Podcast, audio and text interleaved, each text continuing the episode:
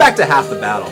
I'm your host, as always, Daniel Levy, and joining me on this very special UFC 196 McGregor vs. Diaz edition of Half the Battle is the number one lightweight in Georgia, Chaz the Hybrid Walton. Chaz, how's it going, man? Pretty good, man. Can't complain. Other than sitting in a little traffic, but I think I'm used to that by now. Well, there's nothing better than sitting in traffic and talking about McGregor. And joining us across the pond is Scotland's finest, Will Martin. Will, thanks so much for taking the time, man. Anytime, Dan. You know, I'm always here if you ever need me for anything, especially talking fights. Um, and we've got a big fight to talk about. Absolutely, we got a big fight to talk about because Conor McGregor, he's a minus 455 favorite, and he's taking on Nate Diaz, who's a plus 405 underdog. And I mean, on paper, it's such a good fight. Anytime the Diaz brothers or McGregor fights, is guaranteed excitement. But when you put them two inside the octagon together, I mean, it's pandemonium, man. I mean, with McGregor, obviously, he's got that new style of striking that, you know, a lot of people used to consider those techniques you know, that he throws inside the octagon. A lot of people used to say, "Oh, you're only going to see that in a Bruce Lee movie. You're only going to see that in a Steven Seagal movie." Now, this guy's going out there. He's throwing lead hook kicks, heel kicks. You know, he throws every shot in the book standing. So for me, I'm just like, this guy's that next gen. And then with Diaz, obviously he's got that triathlete cardio. His boxing is incredible. You start blocking up high, he'll mix it up to the body. His jiu-jitsu is on another level. So stylistically speaking, this is such a great matchup. Chaz, how pumped are you for the main event of UFC 196? Oh man, I'm super excited. Uh, I love matchups like this where uh, you know you got the the personas and uh, the personalities going up against the skill as well. So I mean, I'm super stoked. Yeah, man, and it is. You know, actually, I was gonna say it's in your weight class. It's at 170, but normally both these guys they would fight at 55. Conor is the 45 champion, but he was trying. He was attempting to get the 55 belt, but Dos Anjos had to pull out a week before the fight. Now, Will, I mean, just when you heard that McGregor was going to fight Diaz, what, what was your first uh, initial reaction? Uh, I think my first thought was that they're going to get into a fight before the fight. oh yeah, they almost did at the presser. Will, what did you think when you first heard this fight was announced? Uh, holy shit! I just thought uh, this is going to go down. I know.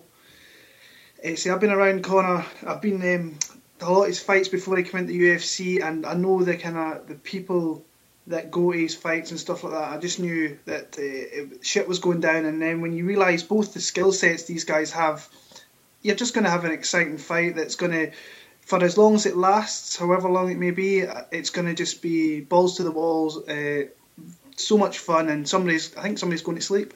Yeah, now Will, you obviously mentioned how you were exposed to Conor before any of us yeah. ever heard of him, man. I mean, what was it like seeing that guy in Cage Warriors and knowing the kind of potential and promise that he possesses? You could you could just see him. I've been going to events for coming on nearly ten years over here, and there was just something different. I mean, I've been to Michael Bisping fights, um, other fighters that have came out here, uh, Britain and the UK and Ireland and there was just something different about him. You just knew that his skill set was going to transcend into the UFC. He was going to take people out, and he he was telling everybody back then in Cage Warriors that he's going to win the featherweight title. He did that. He moved up and he faced uh, Ivan Buchinger, who in himself is a really tough fighter over here in Europe. And then since he's come into the UFC, he's just blitzed through people. But you, you could just tell, you knew that this guy was going to kind of change the game, and he, he kind of has. Yeah, he really has, man. I mean, we, we, all grew up watching the Diaz brothers. I mean, Nick Diaz, he's put on so many classics. Nate has also put on so many classics. You know, they'll fight anyone. I mean, Chaz, firstly, wh- how long have you been watching Nate Diaz fight? Because I feel like, you know, since I started watching the sport, this guy's been a staple. man, I've been watching Nate fight since The Ultimate Fighter.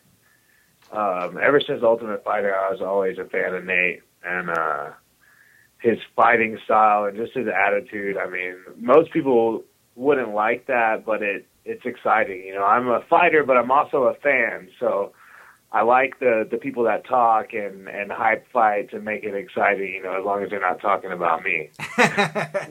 yeah, now Chaz, I mean, when you see them talk to each other, I mean, as a fighter, who do you think has the the mental edge here? Um, I'd say McGregor has the the mental edge, just because you know, I think he's uh slightly more witty and and uh, quicker with the responses than uh, Diaz is, but but I also feel like he might care a little bit more than Diaz does, which I don't know if that'll play out to be a weakness or a strength, but it seems that way in the trash talk. Well, I actually completely agree with that. He does seem to care a little bit more, but I think that goes a long way because, you know, for example, we all love the Diaz brothers. I mean, you know, they're so fun to watch, but they're if you have to criticize them, even though I don't like criticizing fighters, you know, it, there have been times when he hasn't showed up in shape. So I think the, you know, taking it more seriously part, it doesn't just transcend to a press conference. It goes it goes farther than that. It goes to their actual fights because I've never seen Conor McGregor show up soft or out of shape. But for this specific fight, I think uh, Diaz is going to be fully hydrated. You know, he's fighting at 170 pounds. Word on the street is he was getting ready for a triathlon, you know, prior to this. So he's in good shape. He's going to be ready to go. Now we got to get down to our prediction here, man. I I'm picking McGregor, but I want to actually break the fight down itself because this is the first time McGregor's fought a guy that's got a longer reach than him, a guy that's taller than him, and it's his first time fighting at 170 pounds. So, firstly, Will, I mean, do you think the switch to 170 is going to have anything negative about it with Conor, or is this just, you know, like John Kavanagh said, we've seen him on salads, now we're going to see him on steaks?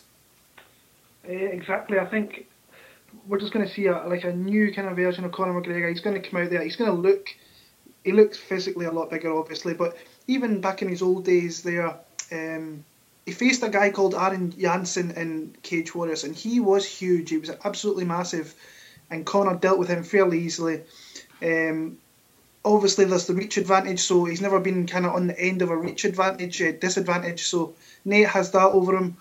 But the way I kind of see this going is that um, just that Nate is too stationary. He stays there. He doesn't kind of he moves in the same way. He comes forward. Conor's in and out, and he's moving around, and he's just got all that movement there, the lateral movement, and he's gonna. I think he's gonna light him up, but you can't not uh, think that Nate's going to come out here and catch him with something with a shot and um, really get this fight going. But I just think that McGregor has too many tools. I don't think we've seen too much of his kick game. He has an elite kick game when he wants to use it. I think he disguises his punches really well with the kick, the, the, the kicks that he throws. Um, but the whole thing for me is that he's just too stationary, and McGregor is just too kind of versatile with his movements, and he's just going to catch him with something. I like his left uppercut in this fight, like he hit with Marcus Brimage in his UFC debut. I think that could be open for him. He just leaves himself a little bit too open. I like McGregor on this one. I just think the accumulation of strikes, once he catches him a few times, will take Diaz out. Yeah, I'm actually glad you brought up the kicks for Diaz because I mean, obviously we know about McGregor's kicks, but where Diaz in his last fight against Michael Johnson, not only was he lighting him up with those crisp, straight punches, but he would also disguise the kicks, like you said, and that totally mm-hmm. threw Michael Johnson off guard. Now, Chaz, you fought at 155 pounds, you fought at 170. Before we talk about the actual matchup, I mean, how much nicer is it, you know, that diet for 170 pounds compared to lightweight? Oh man. well, yeah, I walk around uh, 185 pounds, so you know I still have to cut a little bit for uh, for welterweight, but it's not as much cutting as it is just slight adjustments to my diet. You know, I still get to eat well. I have a, uh carb-rich diet, so training, I have plenty of energy. I feel great. Um, being at 170, I definitely think is going to add add to McGregor's power, his energy levels, and even his explosiveness. Just being able to maintain that muscle because when we cut weight we do end up cutting a little muscle each time we cut. So his ability to to maintain that and re- retain it through his camp, I think is going to translate into the fight pretty well. But then you got Diaz at 55 as well. That's coming up to 170. You know, and he, like you said, he's a triathloner, great cardio. Um, so I think that he's going to have just as much of a an advantage in the feeling department as uh, McGregor. Yeah, now Chaz, you mentioned how you walk around at 185. I've heard a couple interviews with McGregor leading up to this fight. He said he's waking up at 168, 169 pounds. Is that some gamesmanship, or do you truly believe he's that close to weight? Um, I I think I believe that because I mean this guy trained like It's all day work, just like he says. I mean, literally wakes up, trains all day. I mean, so I believe that. I think that that he's at that that point and that level of uh, of putting in work every day that he's able to maintain that weight without a problem and still eat two breakfasts a day. You know. Yeah, absolutely, man. And uh, you know, it's interesting because, like we were talking about, he does. You know, McGregor does have the reach disadvantage. He's got the height disadvantage, but in my opinion that's not that's going to be an advantage in this fight because he's going to close that distance really fast. And like Will was saying, you know, even though Diaz is very dynamic, I do think he's a tad bit slower than McGregor, and I think that's going to be very no, evident. No doubt. Yeah, it's going to be super evident here. But you know, let's say uh, McGregor's piecing him up on the feet, and then he throws a kick, and maybe Diaz catches it and gets on top of him. So at this point, do you think McGregor will be able to get back up, Will, or do you think that Diaz would find one of those uh, Gracie Jiu-Jitsu slick submissions? I he could, but I mean, what I like with with uh, Conor is he, once he hits the ground, he doesn't stop moving, and he, he tries. He did it with Mendes a little bit. He got taken down there and he got kind of laid on, uh, and Mendes was doing some good work down there, but he never stops moving. I've seen some of these videos, uh, him training with Gunnar Nelson and he's all about kind of moving at the bottom. And he's got Gunny. That's a good thing, I suppose. He, has got Gunnar Nelson there, who's a high level black belt himself. But Nate Diaz, when it hits the ground, he's he's very very um, very good down in there, and he can catch you with a, a array of kind of different submissions, and um, can really hurt you down there. But I just think that Conor will find a way to get back to his feet if that situation arose. Um, but it's it'd be interesting. I would actually like to see it go to the ground just for um, see see how it would go down.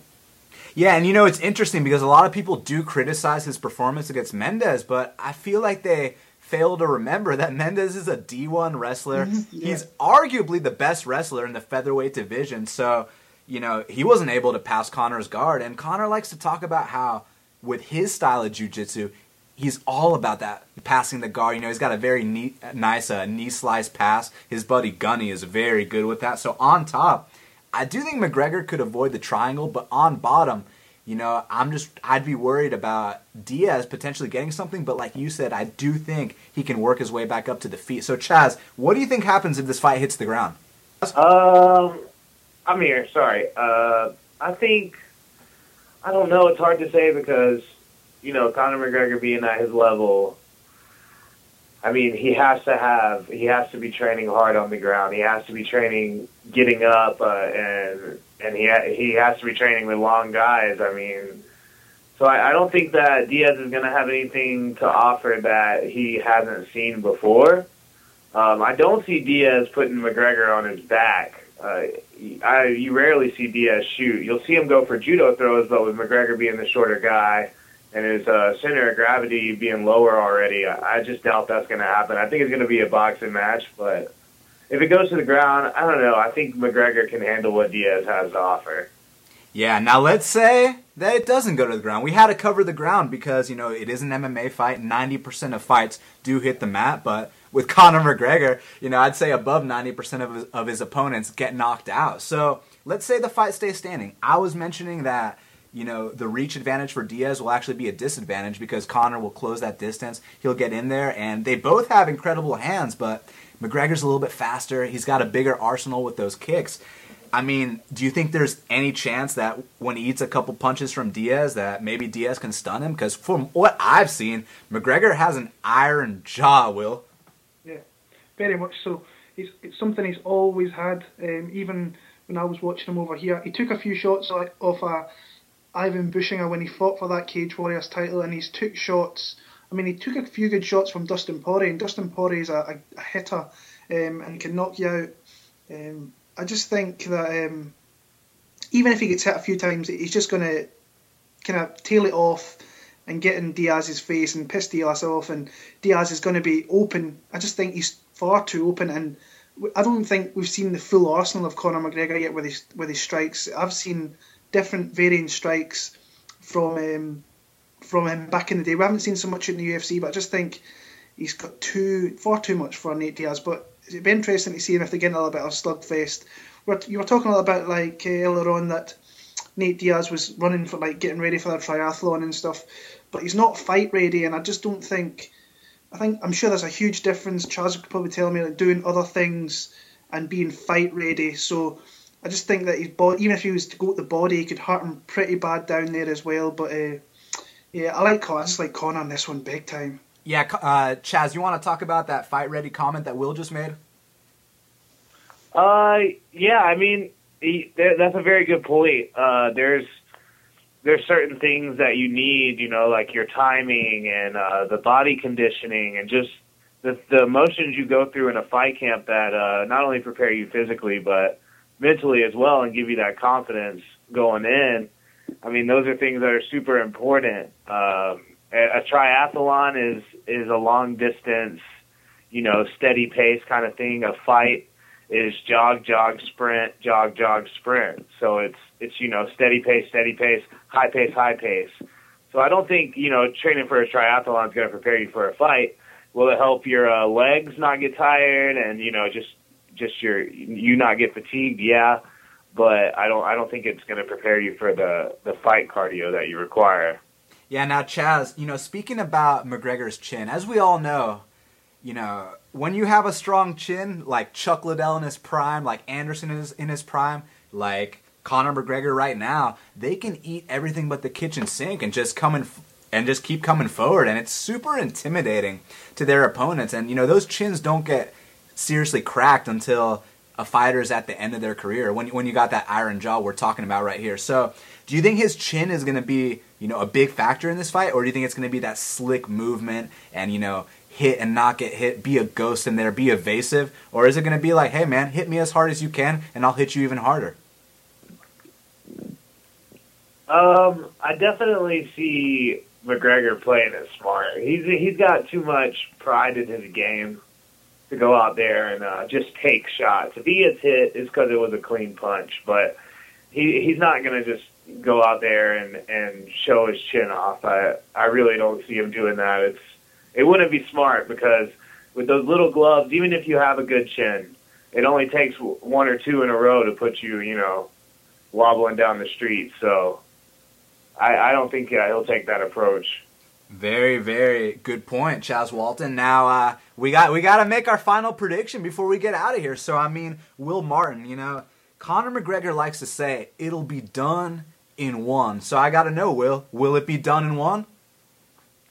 I hope so because I put money on it. I put quite a large chunk of change on it. So, um, see, whatever he says usually kind of comes to fruition. Um, looking at it now, uh, it was after the whole um, press conference in Torrance last week where McGregor says, "I'm going to take you out and win." It It was kind of a little bit of an emotional play. I went out there, but I've won money off off him in the past. I did it with Aldo, and um, I just think that his accumulation of strikes, he might get him out towards the end of the first round if not second round. I don't see it going past two rounds, but Conor McGregor, if you're listening to this, knock him out in the first and make me some money, please. yeah, you know, it's interesting because one doesn't simply knock out a Diaz brother in the first round, but one doesn't simply knock out Jose Aldo in 13 seconds. What we're seeing with Conor McGregor is, you know, he's that new age fighter. He's really taking things to a, a new level. You know, when we first saw John Bones Jones, he's a prodigy with his wrestling, with his submissions, and he's really added that you know volume striking style. But with McGregor,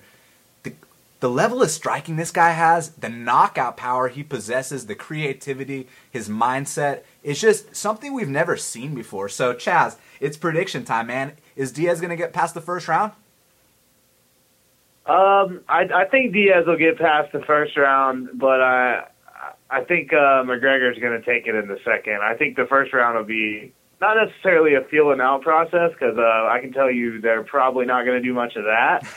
but at the same time, you know, both guys will have their hands up. They're not. They're probably not going to play around too much initially. So I think it might get drugged to the second, and uh, I think McGregor will take it with a TKO. I don't think he'll knock him out cold. Diaz has never been knocked out cold, so. Yeah, he may or he may not. I mean, there's always a first for everything, like we saw with Jose Aldo, who you know I thought was unstoppable. I thought he, he I thought McGregor was going to win, but I didn't think he was going to win like that. I mean, that was just absolutely yeah. insane. You know, Aldo's fought every single person in the featherweight division, beat every single person in the featherweight division. And then he goes up against Conor and gets laid out stiff in 13 seconds. So Yeah. it was absolutely incredible. And I did hear an interview with McGregor where he said that, you know, he does plan to knock him out. But if this fight hits the ground, he's like, I'm going to pass his guard, I'm going to full mount him, and I'm going to land ground and pound on him. Now, for me, I thought that was some gamesmanship because. You know, he was talking about submitting Mendes and this and that, and you know, and then he ends up knocking out everyone. So I do also think it'll be a knockout. I'm with Will in the sense that it'll be a first rounder, but you know, Diaz is so tough and durable that if he does get past that first round, I will not be surprised one bit. But man, I'll tell you what will make me surprised if Diaz goes out there and becomes the first man in UFC history to not only beat McGregor, but to finish him. I, I just don't see it happening, you know, and like I mentioned before, I got so much respect for the Diaz brothers. You know, I got my uh, "Don't Be Scared, Homie" shirt. You know, I've been a fan of theirs forever, man. But when it comes to picking fights, you can't be emotional. And not only that, it seems to me like Nate's happy to be there. And I mean, I would too, bro. Biggest payday of your life. You get a million dollars just to fight Conor.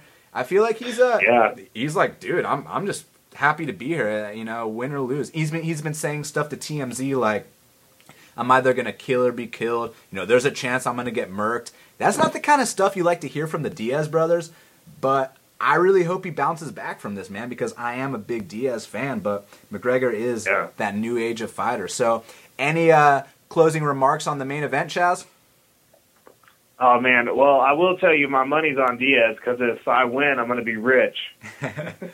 Yeah, the odds are really good, Chaz. If you put hundred dollars down on Nate Diaz and he wins the fight, you win four hundred dollars. Now, let's say you put money down on Diaz winning inside the distance. You put hundred on that, and Diaz finishes McGregor. You'll win five hundred eighty-five dollars.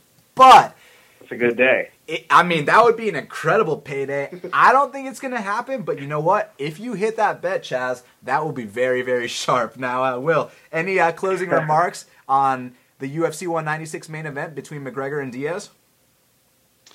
I mean, every time that Conor gets in there, it's a spectacle anyway. So I'm just hoping that um, we have a good fight, a fight that's remembered, um, and then we move on. Um, Conor moves on, and hopefully, I. The one thing I like about this fight is hopefully this makes a matchup with Nick Diaz and Conor McGregor in the future because I think that fight would blow the roof off anything that they did did before because that that would be a great fight, uh, Nick Diaz against Conor McGregor. But say in the meantime, this is going to be a great main event uh, for UFC 196. Oh my God! I mean, Chaz, when you hear Nick Diaz and Conor McGregor, I mean, what goes through your mind, man? Because to me, I'm like, that's a fan's dream. I'm just trying to figure out why Christmas came so early. I know, right? I couldn't say it better myself. And you know, it's interesting because you know we're we're not going to look ahead. We're not going to um, underestimate Diaz. But let's say McGregor does finish him. He wants to fight Robbie Lawler at UFC 200, and I mean, you know, on paper it sounds ridiculous for the 45 champion to fight the 70 champion. But I mean, has he been wrong yet? You know what I mean? Will has he? Nope. He hasn't. Most of the things he said has kind of come to fruition. He made that video years ago where the, he was in the, the cage or in the ring, sorry, and he says, "I'm going to be the future, and I'm going to do this, and I'm going to do that." And he, he said that from back in his Cage Warriors days. He told you, "I'm going to change this game," and he's he's went in there, and everything he said has pretty much came to fruition. Um, but no, I say the guy uh, fights well, and he talks well, and he everything seems to be coming his way. Yeah, and that actually brought me to another topic. You know, you talked about how he saw everything in advance. He said he was going to do it. You know, he sent that message out to the universe, and then it came to fruition. I mean, Chaz, you're the fighter here. I mean, do you uh, do you do some visualization and tell me about the results you've gotten doing that? Um, yeah, I definitely do uh, visualization. I mean, I usually try to visualize the first, you know, 30 seconds of the fight because that's really all, all the only aspect of the fight you can control. Um, but, you know, past that, I don't really do much visual, visualization. You know, I, I have faith that whatever's supposed to happen is going to happen, you know, whether it's my night or somebody else's, and, you know, confidence in training camp you know, always makes me uh, feel like I'm going to win. So, you know, that's that's mostly just the, the mental aspects, you know, as far as visualizing goes for me. Well, let me ask you this, Chaz. When you were on a Dana White's looking for a fight and you knocked this guy out in seven seconds, in front of the UFC president. You just mentioned how you visualized the first 30 seconds of the fight. So I got to ask, did that fight go according to plan or what? Absolutely not. I uh, I, I thought that that fight was going to be a grinder, man. I, I really saw that going the distance. You know, he was a really tough guy. Had never been knocked out uh, in his career, so I didn't think that it was going to be that fast. I I don't think anybody could. You know, I don't even think McGregor thought he was going to get a knockout that fast. So you know, I, I definitely did not see that coming, but yeah. I'm glad it did. It certainly electrified the crowd. Dana White took notice. He wrote down on his uh, notebook that he wants you to be on the Ultimate Fighter, and man, you got a fight coming up next month, so you want to plug where you know the fans can watch it. I know it's going to be on AXS TV. What's the date? What's the promotion? Give us the scoop, Chaz. Um, the date is April 8th. The promotion is uh, Legacy Legacy Fighting Championships, and it'll be at Center Stage Atlanta. Um, but you can watch it on AXS TV. I believe the main card starts at eight. So, yeah, tune in because uh, I can tell you it's going to be a war between me and this guy. You know, I always bring it. So. Yeah, anytime Chaz Walton is involved in a fight, it is always fireworks. Chaz, my friend, thank you so much for joining us on Half the Battle, bro. Hey, man, thanks for having me. I appreciate it. Absolutely, man. Best of luck in your training camp, and we can't wait to see you uh, knock or submit someone out. Appreciate it, man. All right, brother. You have a good one, Chaz. You too. Talk to y'all later. Have a good one. All right. see you, man. Cheers. All right. Well, there you have it, folks. Chaz the Hybrid Walton. Follow him on Twitter at Hybrid. Actually, it's the Hybrid 89. And uh, now Will and I are going to talk about the rest of the card. So the co-main event of UFC 196, obviously it's for the title. Holly Holm, she's a minus 325 favorite with a comeback on Miesha Tate at plus 295. And it's an interesting matchup, Will, because with Holly Holm, she really rose to the occasion when she fought Ronda. I mean, a lot of people, myself included, were counting her out. You know, she wasn't very impressive in her first two UFC appearances against uh, Raquel Pennington and Marion Reneau. You know, I was one judge's scorecard away from cashing a plus 450 underdog on Raquel Pennington. That's uh, that's how she was fighting back then. But man, like I mentioned, she really rose to the occasion when she fought Ronda Rousey and put on the performance of a lifetime. So I feel like if this kind of person steps in Saturday night she should take care of Miesha Tate. Not only that, Miesha Tate has been dropped more than once via head kicks, might I add. You know, Caitlin Young knocked her out with a head kick. Julie Kedzie dropped her with a head kick. But I gotta, I gotta tell you what, Will.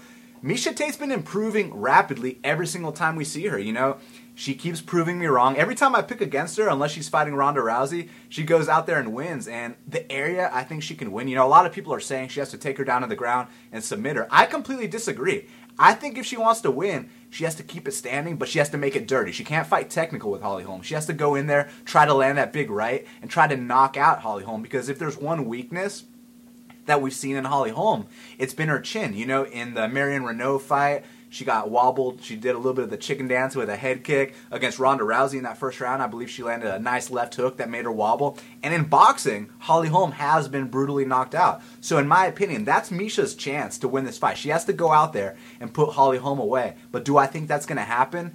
I honestly don't, man. I think that right now Holly Holm is firing on all cylinders. But this man named Vegas Dave, you know, it's funny. He picked Holly to win the first time. Now I know a lot of people are saying, uh, you know, certain things about Vegas Dave, but hey, he went on record before the fact and said that Holly was going to beat Ronda. I didn't say that, and now he's going on record before the fact again, saying that Miesha's going to beat Holly. Maybe he's onto something. We're going to put it to the test, but I'm going to go with the champion here. Who do you got, Will? I have Miesha. I've actually went with Miesha on this one. I think this is her time. If she wants to wear the UFC uh, gold at any point in her career, now is the time. She's had her chances with uh, Ronda I thought in her last uh, fight against Ronda, she looked very, very good. She, she, was very improved, obviously, from the first fight. Probably a little bit less emotion was uh, in that fight there. But I've went with with Miesha in this one. I think she, if she can really do well and get inside the reach advantage that Holm has got, and try and cut off the cage a little bit, which is not the easiest thing to do against Holly because her movement is really, really good. She's always in and out. Um, she uses those uh, long leg kicks to kind of keep you pushed away. Uh, I think if she can really get inside that reach and beat her up, I think she can really hurt Holly Holm here. ever since that loss to Rousey, I think she's progressively got a little bit better in everything.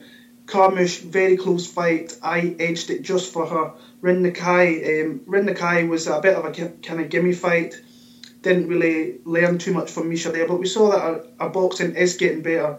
Sara McMann, that was just a scrappy fight where she she dominated um, the grappler in that one in the later rounds and got the victory. And then Jessica she dropped with a couple of huge, huge shots. So that's what I think. I think I don't think you're too far wrong with your suggestions of the way to win this fight. I think if I like, I would love to see it go to the ground because I think that she might have a definitive advantage in there. We haven't really seen Holly down there, but she did show great takedown defense against Ronda. Uh, the, the, odd occasion that we've seen that.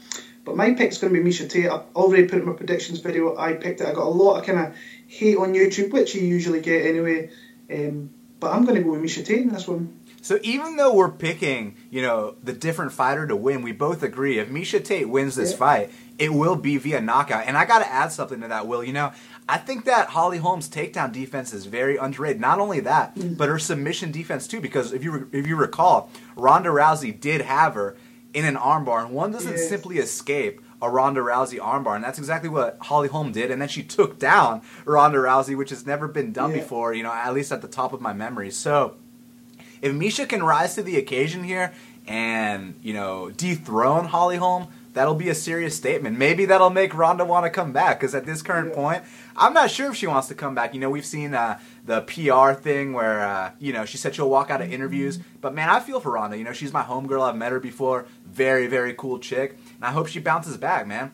Now, next yeah. up, in the light heavyweight division, we got Gian Villante. He's a plus 170 underdog. And Ilir Latifi is minus 200. Now, I got to tell you what, man.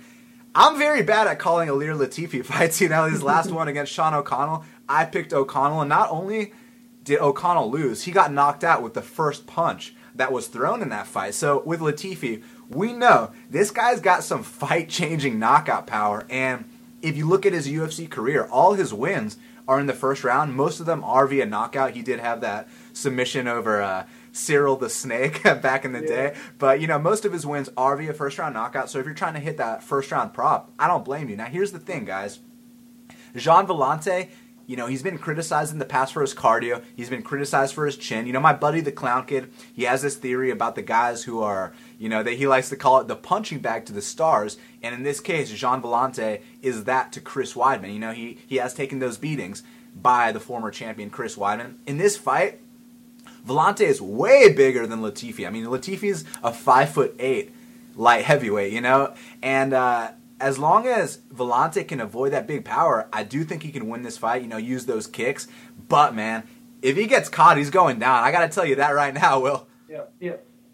Um, I agree completely with everything that you said. I mean, um, I kind of when I heard about the matchup, I thought this is actually a really good matchup for Latifi. But the kind of more you look into it, Villante, he has got skills there that can maybe that can hurt Latifi. I thought against Lawlor, he started off. I thought he had a great first round against Tom Lawlor and um, used his leg kicks very well, and then he just got caught, and that can happen. But Tom Lawlor is a natural middleweight, and if he is taken out um, Gian Villante, then I very much so think that Ilir Latifi can.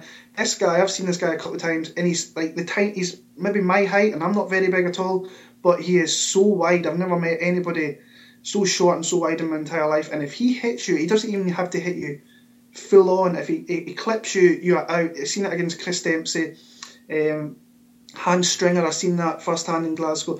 This guy hits you, you are going to sleep, plain and simple. And I think I think we're going to see that in this one. I, I really like Ilir Latifi, and I'll probably end up betting him or adding him to some parlays somewhere. And um, but I like a first round knockout for Ilir Latifi. Yeah, and I mean you're 100% correct when you say if Tom Lawlor can knock him out, so can Ilir Latifi. But here's my counter that, to that, Will. You know, what if Gian Villante fights smart? Because you know, he didn't fight smart against Tom Lawlor. He was winning the entire fight with his kicks, but you know, one little uh, error cost him the entire fight. I feel like this is his opportunity to redeem himself. And, you know, if he keeps his guard up, I do think he can get the upset. But, man, you know, one mistake will put him out cold. That's why I'm not betting on this fight. But I do think there's a path to victory for the upset. Uh, I mean, for the underdog. and obviously, you know, the the favorite, Ilir Latifi, he's got that one hitter quitter in his hands. So we're just gonna have to tune in and see what happens here. But I do think it's gonna be an action packed fight. Now, next up, man, in the same division, 205, we got Corey Beastin 25-8 Anderson. He's a minus 290 favorite with the comeback on Filthy Tom Lawlor, who we just talked about, at plus 245. And I got to tell you what, man, money's been coming in on Filthy Tom Lawlor. Some very mm-hmm. sharp people have told me to bet on Filthy Tom Lawlor. You know, James Vick messaged me, Front Row Brian messaged me. All these people messaged me. They're like, dude, mm-hmm. take that shot on the plus 250. Now, for me, I'm kind of hesitant. I'll tell you why. You know, even though Corey Anderson has been hot and cold in the UFC, what he brings to the table, you know, put his skills on the back burner for a sec. What I really like about this guy, you know, besides his nickname, right? what I really like about this guy is his mentality, his will to win, and his heart. This is a guy that, even though he got knocked out by Gian Villante, he was trying to win that entire fight. Even when he got knocked out, it was like when uh, Jouban got knocked out by Tumenov. He was still trying to fight. You know, he gets up, he doesn't know where he is, and he he still doesn't want to quit. Some guys just don't have any quit in them whatsoever. I do believe Corey Anderson's one of those guys, but when you you know put the styles together, it's super intriguing because on paper. Tom Lawlor is a better wrestler than Corey Anderson. You know, Tom Lawlor is a D1 wrestler. Corey Anderson's D3. You look at it on paper, you're like, oh, D1 is better than D3. But it, it fights, as you know, will go beyond paper. And on the feet, Corey Anderson does have a little bit of a volume style. You know, he trains under Mark Henry, the coach responsible for Frankie the Answer Edgar. And Tom Lawlor, he's got that one hitter quitter, as you saw in his fight against Gian Villante. So I do believe Corey Anderson will get the best of him. He's just got to avoid that one big shot, maybe avoid that slick guillotine that Tom Lawlor brings to the table. But I am leaning with the favorite, Corey Anderson. What do you think, Will? I don't think that's a bad bet at all. If you were you were to um, bet Tom, I think that as this week's kind of went on, I've liked Tom a little bit more as the weeks went on, and uh, I think I just think the grappling of Corey Anderson is just going to be a bit too much now. I know Lawlor, he's been out a long time. I know he came back against Villante and had a beautiful win in Chicago last year. I just think that Corey is a really tough dude, and I mean th- those shots he was taking against Villante were massive. I mean, I think he, he busted up his jaw in that one, and he, he, he kept on fighting. I think his teeth were in a mess. I just think overall that his wrestling is going to be. He's going to try and maybe start off in the feet and see how he goes with that, and see if he can see if we can see any improvements, which I'm sure he has done work, working with Mark Henry out there. Um, I just think the grappling's going to be a bit too much. But I would not, if people want to bet Tom Lawlor, I think this is not a bad bet. And a card which is kind of hard to to find. Um, maybe profitable dogs out there, uh, but I might just actually pick Tom Lawlor and Typemaster myself. But I my official pick will be Corey Anderson via decision. And Will, I'm really glad you brought up the fact that not only did Corey Anderson get knocked out by Villante, his teeth got Yeah. knocked out. And the reason I'm bringing that up right now is because a couple months later, he's back inside the octagon fighting Yeah. Jan Blachowicz. So, like we were talking about, this guy's got that mentality. He's got that hunger. He goes to night. uh, He goes to bed every single night thinking about that title. Wakes up in the morning thinking about that belt. And I mean, this guy, he really wants to be there with Tom Lawlor. You know, this is his chance to prove that uh, you know we that we shouldn't forget about him. You know what I mean? He's Yeah. up at 205. He's in the twilight of his career. This is a huge opportunity for him. So we'll have to see what happens. Now, next up, we got a women's bantamweight matchup between Amanda the Lioness Leoa Nunes. She's minus 130. The comeback on Valentina Bullet Shevchenko is plus 110. Now, for those that don't know, Valentina Bullet Shevchenko, she defeated Joanna Jędrzejczyk three times in a kickboxing fight. One doesn't simply defeat Joanna Jędrzejczyk one time in a kickboxing fight, let alone three times. That's that's what this lady brings to the table. She can strike, and she's more of a point striker, but you know she does have uh, power for that division. The thing with Nunes is when you talk about relentless, she is relentless. You know, all her wins in the UFC are via first round finish. Most of the time, they're first round knockouts. She did have a first round submission over McMann where she knocked her down and then she submitted her. So when I break this fight down, you know, I see uh, I see two possibilities here. I either see Nunes finishing her in the first round, or Nunes, you know, showing off that experience because she is the more experienced UFC fighter here. But Shevchenko could be that next generation of women's fighter. You know, like someone was saying earlier, if uh, you know, if you consider Joanna to be Godzilla, then what do you consider the monster that beat Godzilla? You know what I mean? So Shevchenko could be the next generation fighter. The reason I'm not betting on this fight is because I want to sit back and watch. I want to find out firsthand is Shevchenko really as good as everyone says she is? You know, we saw her UFC debut, which she took on, you know, five to eight days short notice. Still gets a very easy decision win, but now she's had a full training camp and she's taken on, like I said, one of the most experienced and aggressive fighters in the women's bantamweight division. So I mean, who's going to get the win here? Will? Uh, I was. This is out of all the matchups on this entire card. This is the one I kind of struggle with the most because I, I was really. I don't know about you, Dan, but in Orlando back in December, I was really impressed with Valentina Shevchenko. She came in there short notice. I think it was about a week, possibly maybe a bit less than that.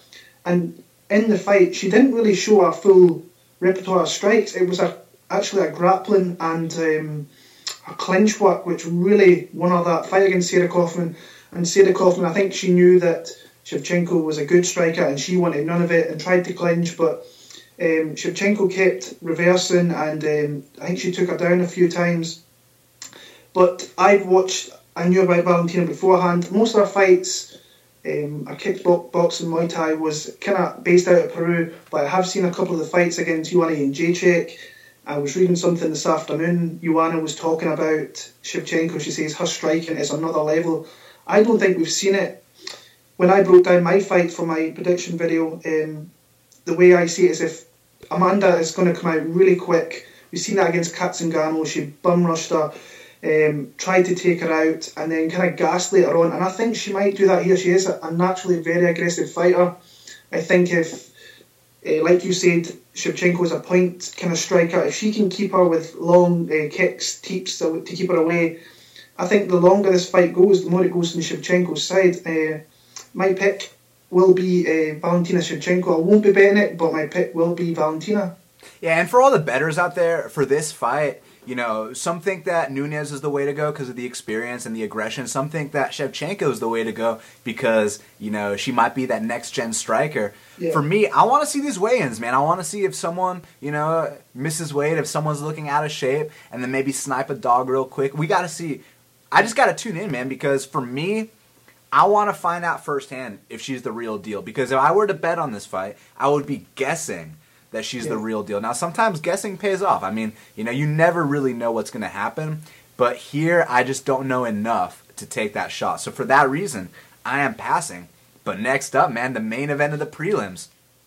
Brandon Ruckus Thatch. He's minus 310. The comeback on Siyar the Killer, now known as the Great, Bahadurzada, is currently plus 255. And this is a very intriguing matchup. You know, on paper, Brandon Thatch, you know, he's a very, very tall striker. He uh, his first two UFC fights, he puts away his opponents very quickly. We're all saying, "Who's this guy, man?" And you know, he gets matched up against Benson. I know a lot of people were very sharp in picking Benson. I wasn't one of them. I thought that Brandon Thatcher was going to go out there and prove why he's that next gen striker. I keep saying next gen, this and that, and I really mean it because the sport is consistently evolving. So I thought Brandon Thatch was going to be one of those guys. It's funny. He was initially um, he was he was originally a favorite over Wonder Boy, and then Benson replaced him. You know, we were all thinking he was going to kill Wonder Boy. In retrospect, it's absolutely ludicrous to think that. Now, here's my deal with Brandon Thatch. All his wins are in the first round, and uh, he's got an 100% finish rate with his wins. So if he goes to decision, you know, chances are he's going to lose that fight. That's just how it is historically for him. But I think he can get finished here. I'll tell you why. Because what I've seen with Brandon Thatch in that Benson fight, it taught me a lot. I know Benson is the former champ. I know Benson's got that experience. I respect him a lot.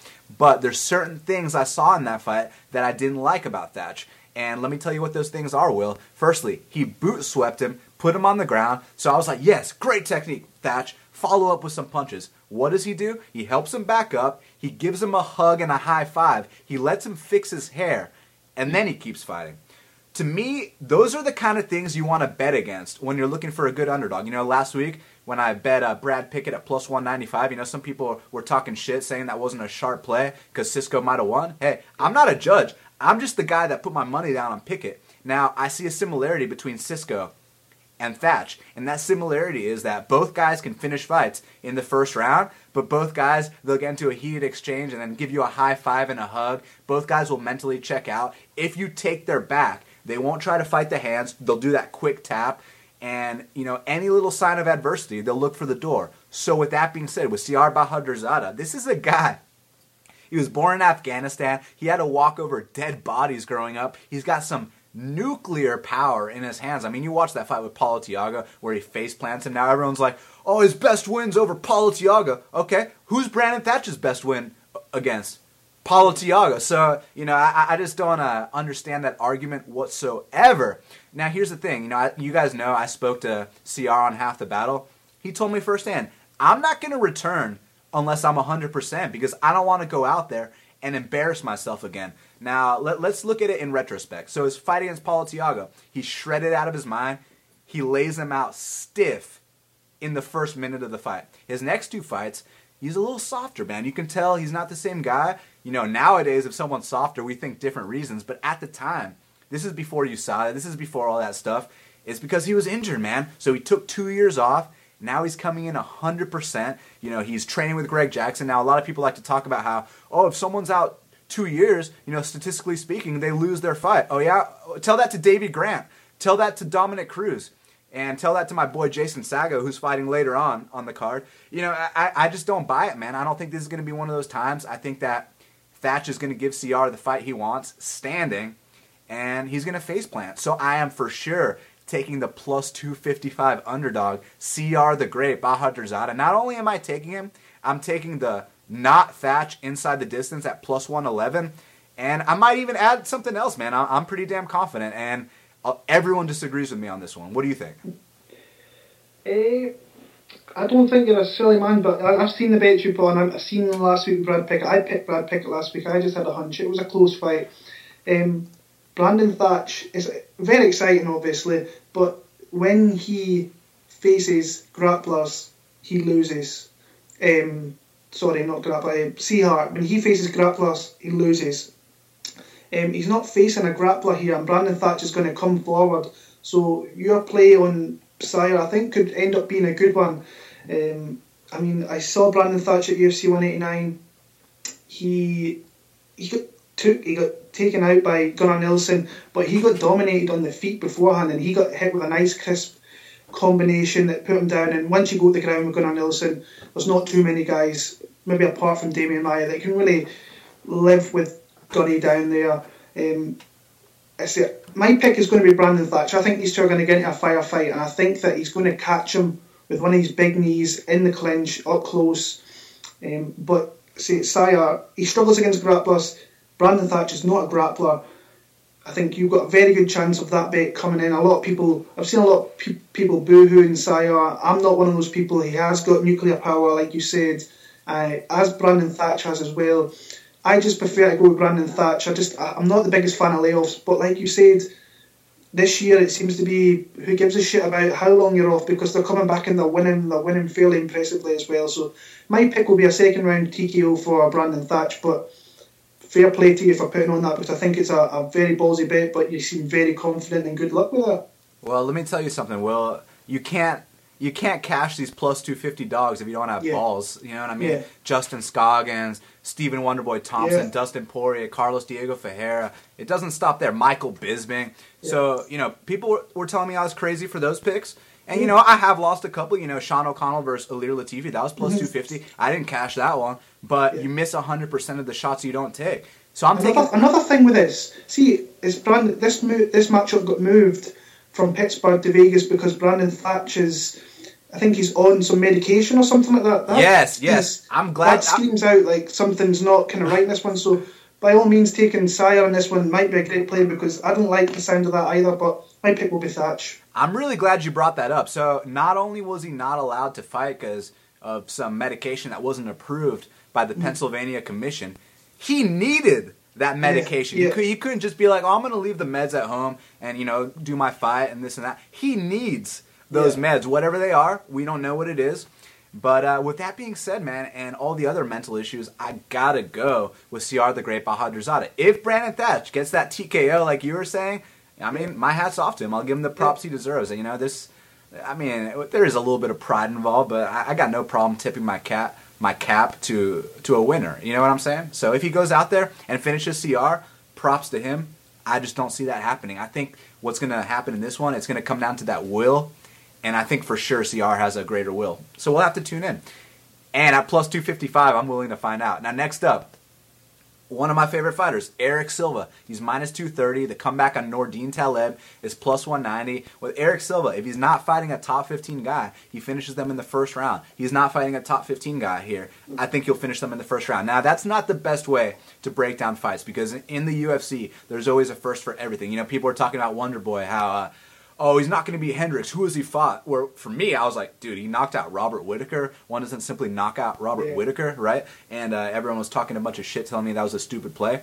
That wasn't a stupid play at all. So you can't predict the future and when guys will rise to the occasion. You can just attempt to take that shot. Now with Nordine Taleb, you know, he does have that Tristar style. He likes to pump that jab. He likes that front kick. He's a little slow and stiff compared to the prototypes like GSP or Rory you know, guys like that. He, he is, you know, on the back end of, of uh, those fighters, right? But you know, he does he does have a really strong kick. He can, uh, you know, neutralize guys. I just don't think this is going to be one of those cases. You know, people like to talk about, oh, Erick Silva was fat in his last fight. Oh yeah, you're right, he was fat, but guess what? He still went to a split decision with a top 15 guy in Neil Magny. So now he's in shape, training at King's MMA, absolutely shredded what's he going to do to this non-top 15 guy? I personally think he's going to take him down and submit him. But if he wants to test his stand-up and see if that uh, Master Hafa Muay Thai has been paying off, I think he can knock him out too. So I do have Erick Silva in a one-unit parlay. What do you think, Will? I like Silva a lot on this one. I think most people have probably seen the pictures of um, Erick at King's MMA, and he looks really good. And when this kid looks looks good, kind of physically, he usually comes into that um, cage and he performs very, very well. I mean, he has faced a lot of guys that probably aren't even in the UFC anymore. But I thought, um, I mean, Josh Koscheck not there anymore. Submitted him. Mike Rhodes is a good guy. You, have spoken to Mike. Mike's one of uh, one of the people I really like speaking to on social media. Such a good guy. Um, and then there was that fight with Matt Brown where he just showed a lot of heart and determination. Now Matt Brown's a, a, a fucking beast. He's one of the, the top guys in that division. He withstood some shots late into that fight, and um, really, I, he showed his heart in that fight. And the last time he, he was he didn't look great, but when this guy is facing people who are possibly not UFC caliber, I mean, I don't think Nordine Taleb's that great of a fight. I mean, Vic Grujic, um, Ling Julian, not top fighters. I think Erick Silva on his night has the potential to beat a lot of guys in that welterweight division, and I like him in this one quite handily. I think he's going to find a submission. I think he's going to hurt him on his feet personally, and then he'll find a submission, maybe a guillotine choke. But my pick will be Erick Silva for sure. Yeah, and I mean, you guys know I'm an Erick Silva fan. A lot of people think he's overrated. No. I just think he's got to show up and perform, man, because when he shows up and performs, he's one of the most dynamic in that division. Now, next up, in the 185 pound division, we got Vitor Miranda. He's minus 320. The comeback on Marcelo Guimaraes is plus 260. I like Vitor Miranda a lot. I'll tell you why, Will. I mean, this is a guy who he's a world champion kickboxer. He's fought at heavyweight. He's fought at light heavyweight. Now he's fighting at middleweight. And with Marcelo Guimaraes, you know, he uh, he's moving up from welterweight. And Guimaraes is one of these guys that he's gritty, he's tough. I'll give him that for sure. He will find a way to win. I mean, you look at his record, he, he's a winner, but he falls short on a lot of his punches. He throws at air a lot. And that's not going to bode well when you're fighting a guy like Vitor Miranda, who, as I mentioned, is a world champion kickboxer. Now, what I like about Vitor Miranda a lot is that I've seen him get taken down in fights, and he's not one of these guys like Brandon Thatch that you know will give you his back and will quick tap and you know won't even try to get up. With Vitor Miranda, not only will he try to get up, but once he gets up, the fight doesn't leave him. You know, the fight's not sucked out of him. He still tries to win. And in his last two fights, he had to overcome adversity to knock out both Jake Collier and Clint Hester. In this fight, he might have to overcome some adversity as well. But the bottom line is he's going to knock out Marcelo Guimaraes. And in this specific fight, I do think the two-year layoff is going to affect Guimaraes just because I'm picking Miranda, right? No, but I, I do think Miranda is going to knock him out, and I have him in a parlay. What do you think, Bud? What am I thinking? I think I think a lot like you in this one. I think that um, this is a good matchup for Vitor Miranda. He's coming off a couple of nice wins. Um, I thought the, the Jake Collier knockout.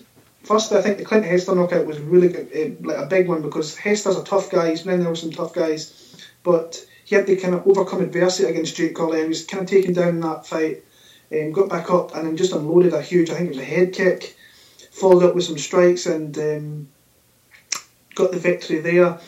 I mean, Guimaraes, he's been out for a while and his wins are against Andy Enz and Dan Stittgen. I mean, come on. He did show a, kind of a really granite chin against Young Lim, who has got some nuclear power for that division down there as well. But this is the tailor-made matchup, I think, for Peter Miranda. Um, is going to come forward. As you said, he swings at air, and in those openings, I expect Miranda to really hurt uh, and stop him fairly early. Maybe get into the second round, but I like Miranda TKO in this one. Yeah, the only thing I'd be concerned about is I just want to make sure you know they look they both look good at the weigh-ins. Yeah, we both yeah. know lots of things have changed in the sport. We're not throwing out any accusations whatsoever. It's just you know you got to be objective. You got to watch the weigh-ins. You got to make sure they're in the best shape of their life. And if Vitor is in the best shape of his life, I truly believe he's going to knock him out. If Vitor is looking a little soft and Marcelo's looking ripped, Marcelo could grind him. I just don't see that happening, man. With the heart that Vitor possesses, and I mean, correct me if I'm wrong. Doesn't he? Uh, he has some kind of uh, like doesn't his isn't his son sick or yeah, something yeah. like that? Like, what's he fighting for again? Do you know, Will? I can't. I, mean, I remember watching TUF Brazil, and his his son's got a condition. I remember um, from the show, but I can't remember what it is off the top of my head. But I know his son gets sick quite a lot, and um, so he's got something there that he really wants to kind of better his kid's life, get that money, and hopefully get a bonus and change his kid's life. But I think if I remember right, his kid's got a fairly serious condition, so that's another thing why you want to root for this guy because he's only looking out for his family, like every other fighter is. But when you have kids that are ill, I mean, I'll, I'll forever support fighters like Chito Vera last oh, week yeah. with his young girl, and that's just that's just human nature to to try and root for these guys even more. Yeah, as a fan, you got to root for them, and then as a betting man, you also yeah. root for them because they're super motivated, and yeah. those are the kind of guys that you want to bet on and you want to pick because you know they have that will to win. Now Chito Vera, things didn't go his way. You know, he I think he would have lost regardless of the yeah. ref doing what the ref did that night. Yeah. But Chito Vera will be back hundred percent, and he'll be back better than ever. Now next up. Chas the Scrapper Skelly, minus 155. The comeback on Darren the Damage Elkins, plus 135. And man, we can both agree Darren Elkins and Chas Skelly can grind, right, Will? Very much so, yeah. But the difference is Chas Skelly can grind and he can knock out and submit. So, you know, I could just leave my breakdown at that. The fact that Chas has more ways to win. Not only can he engage in that grind, he can KO you, he can submit you. You know, when, when Darren Elkins gets taken down, he often doesn't have an answer off of his back. You saw that in the Hacran Dias fight. Now, let me add, Hacran Dias is a very strong guy. But with Chas Skelly, he's relentless too. And it's just interesting. I just don't picture in my mind Darren Elkins pinning Chas Skelly up against the fence, taking him down repeatedly, wearing him out, making him quit like he did to my boy Robert Whiteford. I just don't see that happening at all, man. I think that Chas is going to fight him tough, and he's going to find that submission later on in the fight. The knockout won't surprise me either, but I do have Chas the Scrapper Skelly, and I parlayed him with Erick Silva at plus 140. That's a good pick. I think that um, two similar guys, but like you said, I think that Skelly has the more he just he's dangerous. He's very dangerous, and he's got a heart, um, a huge heart. We saw that against Kevin Souza where he got dropped, come back up, finish the fight. I think that Elkins is going to want to obviously put this against the cage, try and take him down, and I think he's going to leave his neck out there for Skelly because Skelly's long. He's going to for a featherweight. He's got a really long reach. I think that. Um, I think he's going to catch him in the submission. I really do. I like the fact that Elkins is training at um, Team Alpha Male I like that he's training out there. He's, he'll have some decent training partners. I'm sure with Chris Holdsworth being the kind of BJJ guy and Alpha Male at the minute, that he's been tuned up in his submissions. But I just think that Chas Skelly is a winner, and he, has got. I think he's got. I can't remember his record off the top of my head. 15 and one, possibly. Yeah. So I mean, this guy's not used to losing. Um, last time Darren Elkins fought in Dublin, I went with my heart over my head. Um, I went with my hometown from my home country, Scotland. I went with Robert Whiteford. And when I get in there, I thought to myself, I maybe made a bit of a silly pick um, because I seen some certain things that I didn't like to see on the days up leading to the fight. But um, yeah, I think that I, th- I like this for Charles Skelly. I think a submission or a stoppage over Darren Elkins would be pretty big for this guy's career. Not too many people finish Darren Elkins, the ultimate grinder, pretty much. But I, like, I think he can do it in this one. I'm going to go with Chas Skelly via submission. Yeah, and it's interesting you bring up the camps because obviously Darren Elkins, he is training at a Team Alpha Male. A lot of people have criticized Team Alpha Male lately, you know, saying they don't have coaches and this and that. But Chas Skelly, he actually left Team Takedown. That's another factor you got to put in here. But Uh-huh. he's still working with all the same coaches except Mark Lehman. You know, he's still got Kenny Monday for his wrestling. He's still got his boxing coach. He's still got a lot of the same training partners. So I don't think it's going to be an issue that he left Team Takedown. And I think he's going to find a way to win. At least I hope he does, right, Will? So, yeah, uh, yeah, exactly.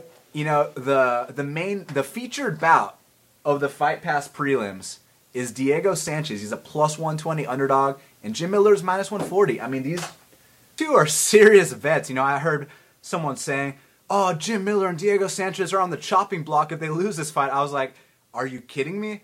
You know, Diego Sanchez and Jim Miller aren't the kind of guys you cut. They're the kind of guys you retire. They're the kind of guys you give a job to at the UFC after the fighting days are are long gone. And this is going to be really interesting because Jim Miller is better everywhere, but Diego Sanchez is tougher. And sometimes it comes down to who wants it more. I truly believe Diego Sanchez wants it more. You know, with Jim Miller, he'll be winning a fight, and if uh, you know he faces any kind of adversity lately, he'll fold up. Back in the day, he was known for his toughness, but those days are long gone, man. And with Diego, I feel like this guy will live and die by the sword, no matter what. It's like Shogun. It doesn't matter how old he is; he will always be a fighter. So for that reason, at this stage in their careers, I actually got Diego Sanchez for the upset. What do you think, Will? Diego Sanchez for me is uh, like, if you ask me who my favourite fighter is of all time, I'm going to come back and say Diego Sanchez. Um, see, I first watched the sport when I was 10 years old. I was very lucky. I came across the tape that my father had. My father uh, actually teaches boxing for um, part of the Scottish national team. Oh wow! And he real, real quick. up- So, sorry to interrupt you. I'd love to take some lessons from your dad. Now keep going. Yeah, yeah, he's, he's got a lot of good fighters, young fighters coming up through, um, and he loves combat sports. He's not big on the martial arts thing, but he, he watched it, and I found this. Then I kind of left the sport a little bit as I was growing up, as you do, and then I got kind of got brought back into it a little bit, and then when I saw Ultimate Fighter with Diego Sanchez, now he's a complete, he's he's out there, but I think his heart's in the right place.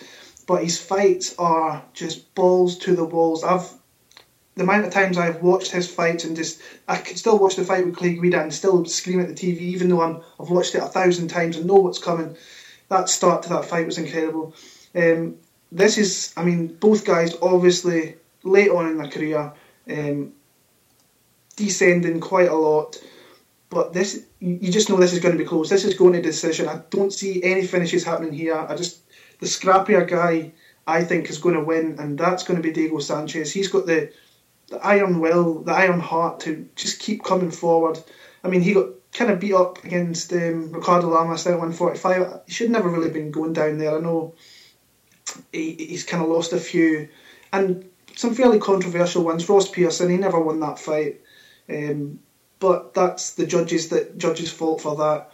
I just think it's going to be very scrappy. I can see Jim try to get the takedown and try and work his jiu-jitsu skills. I think that Diego's kind of underrated when he goes down there as well. He's got great, great, great grappling himself. I think it's got split decision written all over it, but I think I really do believe that Diego Sanchez is going to win this one here. Um, I really hope so, and I'm going to be betting Diego Sanchez. Maybe a little bit of a stupid bet, but I've bet Diego in the past, and I've got um, I've got a little bit lucky, I must admit, with obviously Ross Pearson. He was the underdog, I believe, in that one, but it has to be. I'm going to pick Diego Sanchez. Yeah, and I don't I don't think it's a stupid pick at all, man. I'll tell you Mm. why because even if it looks like he's losing the fight, you know there's going to be that one judge that gives him a Yeah. 30-27. It's kind of like a like our boy Cathal, you know, like he goes 4 and 0 to start his UFC career. We're we're getting these 30-27s against guys that clearly beat us and we're like, "Hey, we're going to catch those underdog tickets, right?" So, for me, I don't really care what the judges have to say as long as they favor our guy. Like kind of like that picket fight. You know what I mean? Like Listen, Yeah. we're, we're not the guys in there fighting. We're the guys that enjoy the fights. We're the guys that tell people to bet on the fights, this and that. You know, we, we just have a passion for the sport. So, you know, whether the judges see it our way or not, I hope they do.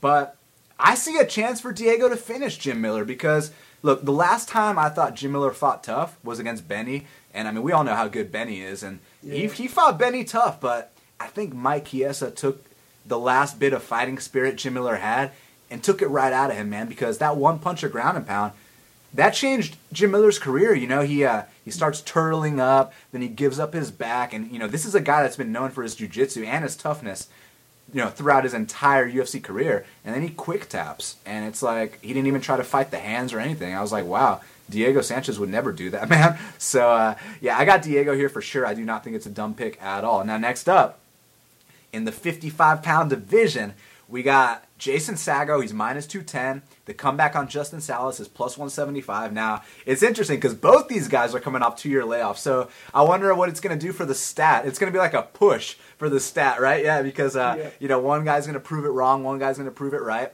I think Jason Saggo is going to prove it wrong because I think he's going to show that the two year layoff doesn't matter. He's going to go out there and get the victory. Now, what I like about Jason Saggo, man, this guy's a relentless grappler, and uh, he's not half bad on his feet either. You know, he dropped Paul Felder. Obviously, one doesn't simply drop Paul Felder. Edson Barbosa couldn't drop Paul Felder. Jason Saggo dropped him with a knee and almost had him in that armbar, but then the bell rang. He fought him very tough. It was a split decision. Could have gone either way. I personally scored it for Felder, but I can see the argument for Saggo, and I was very impressed with that performance. Now, since then, he ruptured his Achilles, which is a very serious injury. You know, you don't just come back from a ruptured Achilles, but I heard an interview with this guy, and it blew my mind, man. He is super intelligent. He's one of the, the smartest guys, I, you know, that's in the UFC. That's a fighter. I was like, damn, this dude's fucking smart. If he wasn't a fighter, you know, he could be a, a professor at the university. You know what I mean? And he said, I'm not going to come back, just like Siyar. He said, I'm not going to come back unless I'm 100%. Because this is the kind of injury that you don't just come back from. So he did everything the right way. You know, while he was rehabbing, he was also swimming. You know, instead of fighting, he'd supplement it in other ways, find other ways to be in shape. Now it's been two years. He's let it fully heal. He's going to go out there. I think he's going to finish Justin Salas. You know, with Salas, he's got a nice little veteran game. He likes to run around the ring, then then shoot in with big looping punches. He's not half bad on the ground either. It's just you know he's been knocked out more than once. We like to talk about the chin never recovers, and you know he's he's serviceable everywhere. But Jason Saggo, I do think he excels with the ground game. I think he'll be relentless here, and I think he'll submit or knock out Justin Salas. So I have Jason Saggo in a one unit parlay with Vitor Miranda. What do you think, Will? Oh.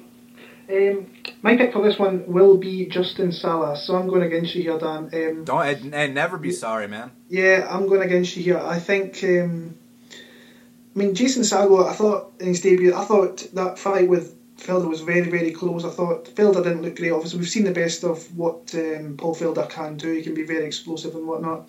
I thought he fought very well in that fight, Jason Saggo. We've seen that in his uh, previous victory against Josh Shockley. Once he kind of faces guys that we we don't really know much about Jason Saggo, but at least maybe the hardcores will know a little bit more, like yourself, my myself, who kind of watch a lot of fights and tape and stuff. Um, very decent when he goes to the ground. We, you talked about Justin Salas, you know, coming forward. He does wing punches a little bit, so hopefully he's kind of tightened that up a little bit. I just, um, I feel that if if he can keep it on the feet, I think he can maybe hurt Saggo in some way. I like that he's training at the Grudge Training Centre, so he's probably going to be training quite a lot with Justin Gaethje. So hopefully he can kind of stop that takedown. But looking at his stats beforehand, he hasn't got the best takedown defense rate either. Um, I don't think it's. I think it's in the low, low single figures, which ain't great. Um, I'm just. I feel that he, he's gonna that he's gonna stop the takedown and he's just gonna kind of win on the feet and get a very close. I think this is going to a split decision.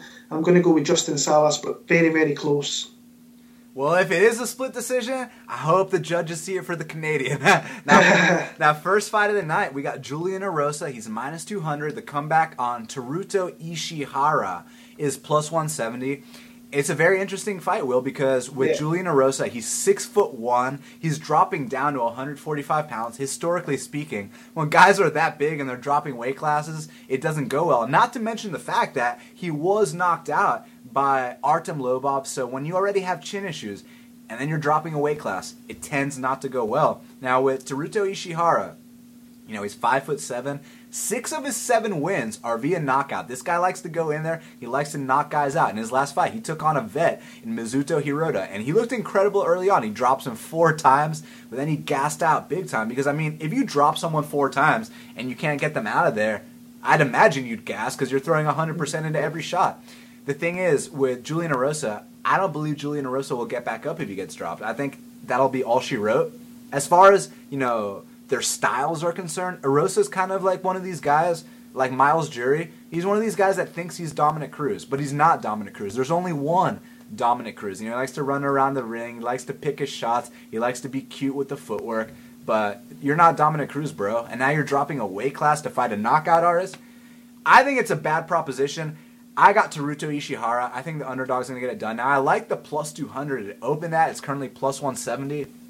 So I'm going to just wait for the weigh ins, see how they look. At plus 200, I felt obligated to play it, but then I missed that line, so it was like, oh, fuck. But I'm going to watch the weigh ins, man. And if Teruto Ishihara looks incredible and Julian Erosa looks like a six foot one man that, that dropped to 145 pounds for the first time, I'm going to take that shot on the dog. What do you think, Will? Uh, so when I made my original picks, I like to get my video out fairly sharpish. I work quite a lot, so when I get the opportunity to put my videos out, I put them out. Um, and I watched the footage of these two um, probably a good week beforehand. And I say uh, most of Julian Erosa's footage is obviously from the Ultimate Fighter, where we see him there, and he's using that herky jerky, in and out style, um, throwing occasional shots, um, not too much power behind them.